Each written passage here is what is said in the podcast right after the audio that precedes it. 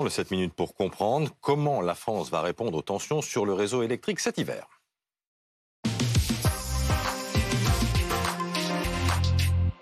Avec nous pour en parler, Nicolas Goldberg, bonjour. Vous êtes expert énergie chez Columbus Consulting.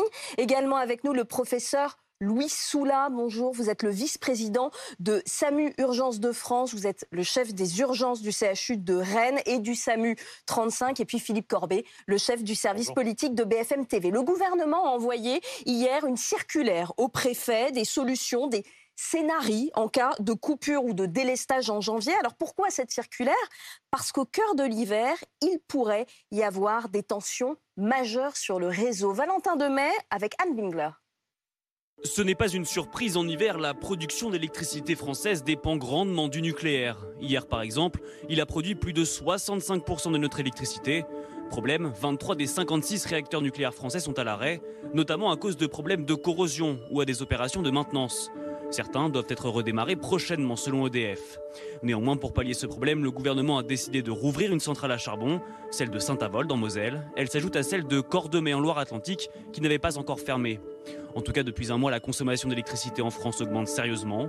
Le 30 octobre, nous consommions 42 gigawattheures maximum par jour. Hier, nous en avons consommé 68 au maximum.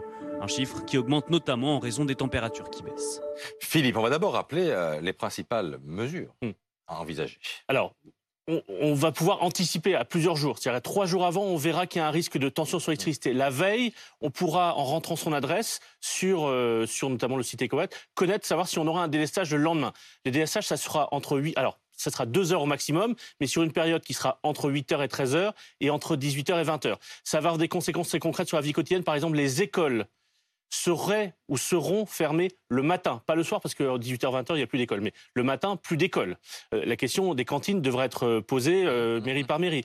il y aura une question, les trains. C'est-à-dire que les trains circulent sur un service électrique spécial. Mais en revanche, la signalisation dépend du réseau électrique général. Et donc, la SNCF pourrait pourrait, parce que c'est une hypothèse, procéder à des, aménagements d'horaire. Et donc, attention, il y aura aussi des consignes, enfin, ou plutôt des recommandations, ne pas prendre l'ascenseur pendant ces périodes-là peut-être moins circuler parce que les feux de signalisation pourraient être touchés. Et, une conséquence quand même assez concrète sur le téléphone.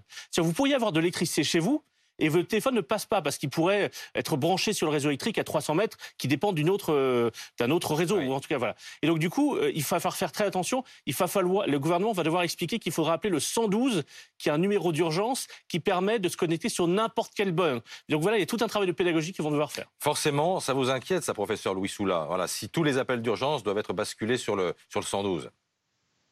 Alors ça nous inquiète parce qu'on a déjà eu euh, un exemple des conséquences que, cela peut avoir en juin 2021 avec une panne complète euh, de l'accès au numéro d'urgence.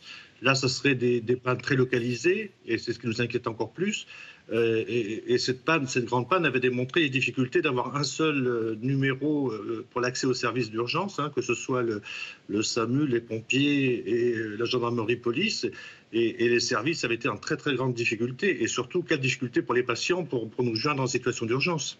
Donc il y a un risque pour les patients, c'est ce que vous dites, en cas de coupure euh, ciblée, certes à durée limitée, mais ciblée Oui, bien sûr, il y, a, un risque de perte de, perte de temps, de perte de chance, en sachant que ce seront des, des zones qui seront déjà défavorisées sur le, sur le plan de l'accès aux soins et ça va forcément retarder l'accès aux soins. Donc pour nous, c'est une, c'est grande euh, inquiétude. Donc euh, on sait que les, les, les, préfets vont nous réunir très prochainement tous les services d'urgence pour, euh, pour faire l'état des lieux, des conséquences prévisibles, mais c'est très inquiétant, oui.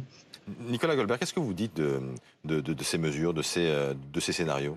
Les coupures d'électricité, c'est le scénario qu'on aimerait éviter. Hein. il y a des leviers avant d'avoir des coupures d'électricité. On a les coupures à certains industriels qui sont rémunérés pour ça, on a les baisses de tension, et il y a l'alerte EcoWatt. Hein. Enfin, j'invite tout le monde à télécharger l'application EcoWatt. Comme ça, on pourra avoir des signaux mmh. trois jours avant pour dire euh, est-ce qu'il y a des risques de coupure ou pas, et ça donnera un signal à tout le monde en disant essayez d'économiser, évitez euh, de euh, lancer l'aspirateur, le sèche-cheveux, le lave-linge, le lave-vaisselle à ces moments-là. Mmh. Et on peut éviter les, coupures grâce à ça.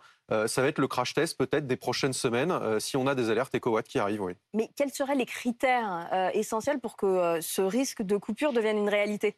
Alors, dans les, dans les critères, ça dépend de comment est-ce que vous arrivez à équilibrer l'offre mmh. et, la, et, la, demande.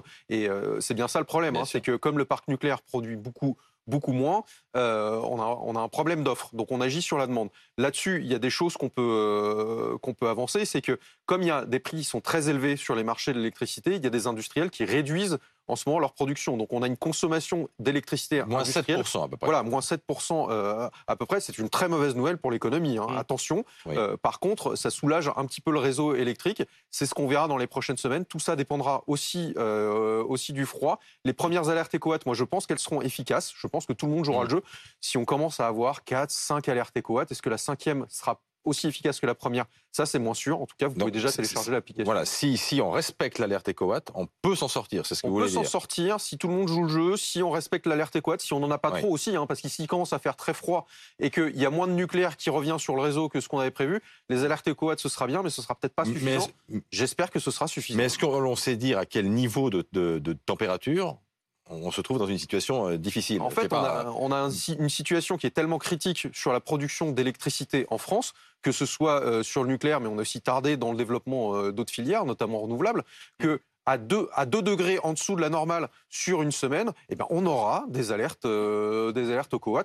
2 degrés en dessous de la normale, c'est quand même pas exceptionnel. Donc c'est ça qui est inquiétant. Que les conditions météo actuelles ne favorisent pas la production d'énergie renouvelable? L'éolien, parce qu'on est en conditions cycloniques, donc il y a moins de vent, et puis l'eau solaire on a des brouillards, des nuages bas qui se maintiennent toute la journée, donc on a un plafond bas et que clairement les, panneaux solaires, là, on ne produit rien en termes d'énergie solaire, donc ça vient aggraver la situation. Évidemment, on ne peut pas prévoir la, météo au, mois de janvier, mais compte tenu de cette météo erratique euh, que nous vivons depuis, euh, depuis des années, il n'est pas improbable qu'on soit largement en dessous des, normales de, bah, ce que, Ce que l'on voit dans, les prévisions à long terme, euh, déjà on voit que cet hiver à venir sera plus froid que, que le dernier qui a été exceptionnellement doux.